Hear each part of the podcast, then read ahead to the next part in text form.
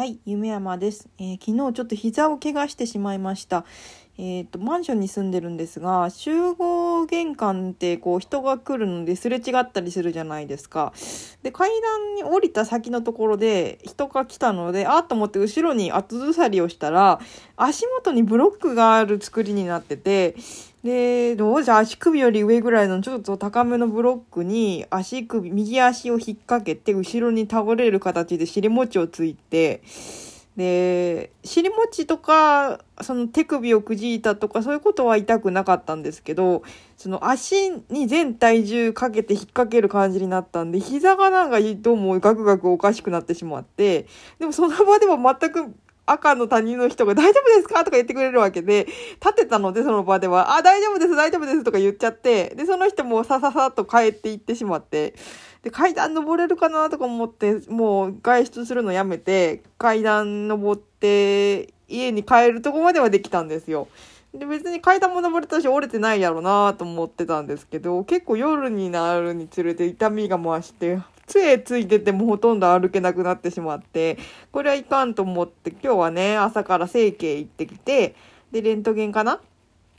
ちょっと取ってもらって、で、あの、幹部も、あの、見てもらったんですけど、腫れてる様子とかおかしな様子もないし、その、関節動かす可動域大丈夫って言われたんで、関節も動くし、骨も綺麗だったんで、まあ、捻挫だねって話になって、で、膝の捻挫ってことで、えっ、と、2、3週間安静ってことになってしまったんですけど、でもこれまた怪我した時とか私スピリチュアルの方を調べるんですよ。何かしらのメッセージなんですよね。だって1年間で大きな怪我とか病気をすることって、あの、ほとんどないわけじゃないですか。で、それが起きるってことは何かしらの転機というか、ちょっとメッセージ性があると思うので、ただ何も意味がないのに起きたってことはやっぱありえないので、で、膝の痛み、スピリ、膝の怪我か。膝の怪我スピリチュアルってこう検索したんですけどそのサイトを見てるとあの人の体がうまくできていて膝があることで立ったり歩いたりする時にかかる体重を分散させているのです。そのようなゆえんもあってスピリチュアルの世界では膝は人生を支えていくためのセンサーと言われています。そのため例えば今の自分の人生において本当はやりたいことがあるのにそれができていない時自分の意思に反した行動をしてしまっている時に膝の怪我や、えー痛みが出やすいっていうふうに書いてあるんですね。で我慢していることがないか自分がやりたいこととは別の方向に進んでないかを考えてみることにしましょうまたお金の使い方に関するメッセージであることも多いですって書いてあって結構こっちざっくりしてるんですけどあのどんな時に膝のトラブルを感じやすいっていう一覧があって1がパートナーや彼氏に対して悩みがあるなんですよ。ちょうどこないだのラジオで彼が貯金が底ついてどうしようって話してたその翌日じゃないですか。もうまさにこの診断が当たってて。で仕事において不満があるお金の使い方で悩んでいるって時もあの出るらしくて節約の話とかもしてたでしょ。うもうちょっとそのお金の使い方でも悩んでるしもう彼とね別れた方がいいかなとかまですごい考えて悩んでたんですよ。でそしたらちょっと怪我してしまってですごいねなんかあのーこれは当たってるなと思って見てたんですけどどうしようかなっていう感じではあるんですけど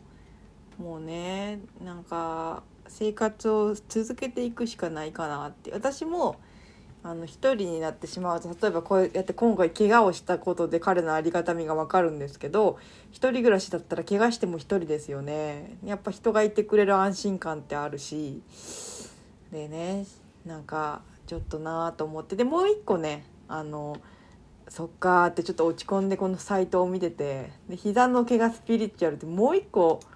こうあの検索したらなんか面白いサイト出てきて右膝の怪我はエゴとプライドであるって書いてあるんですよ。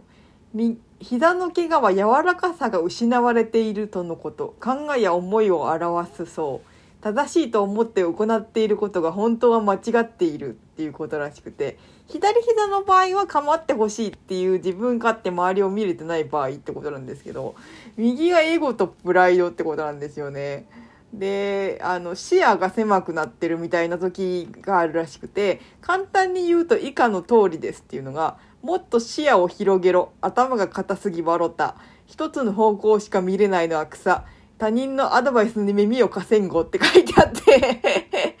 頭ガチガチっていうのは、あの、前々回の座長だったかな。なんか占い師さんに言われたとか言ってましたよね。あの、先生に。頭がすごい疲れてるからってことを言われて、で、なんかいろいろ浄化の方法とか教えてもらってと言ってたけど、なんかね、その生きていくことに対してお金が足りないなとか、あの、彼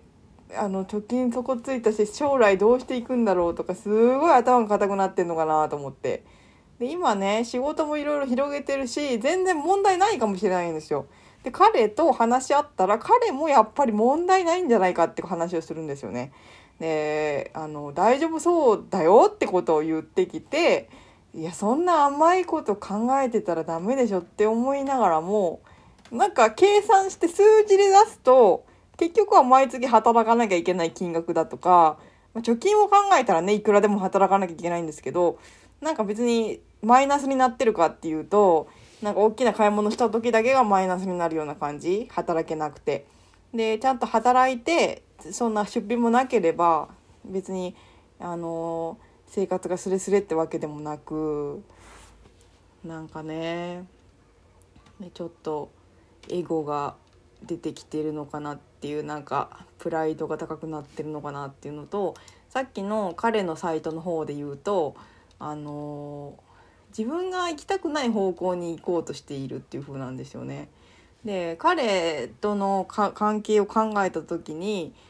切り捨てないと自分が大変かなと思って本当は彼と一緒にいたいのにお金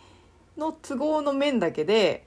やっぱり生活力がないっていうのはダメだからもう別れた方がいいんだとかちょっと無理な考えをしてたのででそこで怪我をしてで相手がちょっと物を取ってきてくれたりとか家事をしてくれたりとかその看病ですよねしてくれるっていうのを見させられるっていうのがなんかねあのやっぱり止められてるのかな別れることっていう感じがします。であのカードも引いてみたんですね自分で。でその彼を養っていかなきゃいけないっていう悩みなんですけどカードを引いたらなんかそのオラクルカードの方だと困窮者を支援する働きをあなたはしなきゃいけないみたいな。その援助してあの支援をしなきゃいけないですよみたいなカードが出るし何それやっぱり私がお金を出す運命なのって感じだしかといってタロットの方で彼がいる未来と彼がいない未来を占ったんですけど、彼がいない未来はめちゃめちゃ裕福そうで めっちゃなんか、あの、お金の、あの、もう富の象徴みたいな、あの、カードが出るんですけど、彼がいる未来の方は、やっぱり衰退とか、なんかそういう、なんか貧乏そうなカードが出るんですよね。でもこれはなんかお金の面で潤ってるかどうかっていうことしか出ないから、それが幸せの物差しになってるわけじゃないし、なんかやっぱり絶対にね、お金の面で言ったら、もう別れて一人暮らしした方が全然いいんでしょうけど、なんかそれだけでは片付けられないね。今までもう1年以上付き合ってるし、あのー、ありますよね。で、彼の状況を聞いても、やっぱり、この状況で私に切り捨てられたらもう不憫でしょうがないなっていう状況だし、ね、同情しててはいけないんですけど、やっぱり難しいなと思って。で、ねでもその、貯金が底ついたりとか、あのもし何かあったらね、私は障害持ってるので足とか、あと精神疾患もやってますし、あの、病院とかね、グループホームとかも頼れるんですよね。もう障害者ですっていう風に診断してもらって、で、あの、障害者のグループホームで暮らしたりとか、友達もそういうことしてるんですけど、あのそうなってくる時にそんなにお金がかからないから将来自分のことはなんとかやっていけるんですよ。でも彼が私と別れたりとか貯金が底ついたりとかした時にあのやってく術がね一応健常者なんでないんですよね。で実家頼れるかなとは思ってるんですけど、ね、実家もいつまでも頼れる年齢でもないしちょっとでも彼の将来のことまで背負わなくてもいいのかなと思って今あの付き合ってる関係をしてることを頑張ってあのー、それがね立ち行かなくなった時はもう恨みっこなしねって話だけ昨日してで一昨日か。一昨日してでもあの将来私の貯金がなくなって彼が実家に帰ることになるかもしれないしそれはちょっとわからないんですけどまだ今仕事を増やそうとしてるところで今挽回できるかもしれない希望もある中でやっていてひょっとしたらうまくいくかもしれないよねっていうのがあるからもう本当に八方塞がりでどう考えても無理でしょっていう状況じゃないからもう少し頑張ってみようっていう決断になって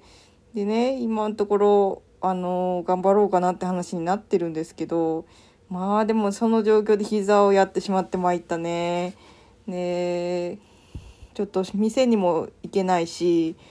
あの家で仕事してるからいいんですけどまあちょっと愚痴続きのラジオになって申し訳ないですけどちょっと思い知らされたね。なんかあの自分のプライドあの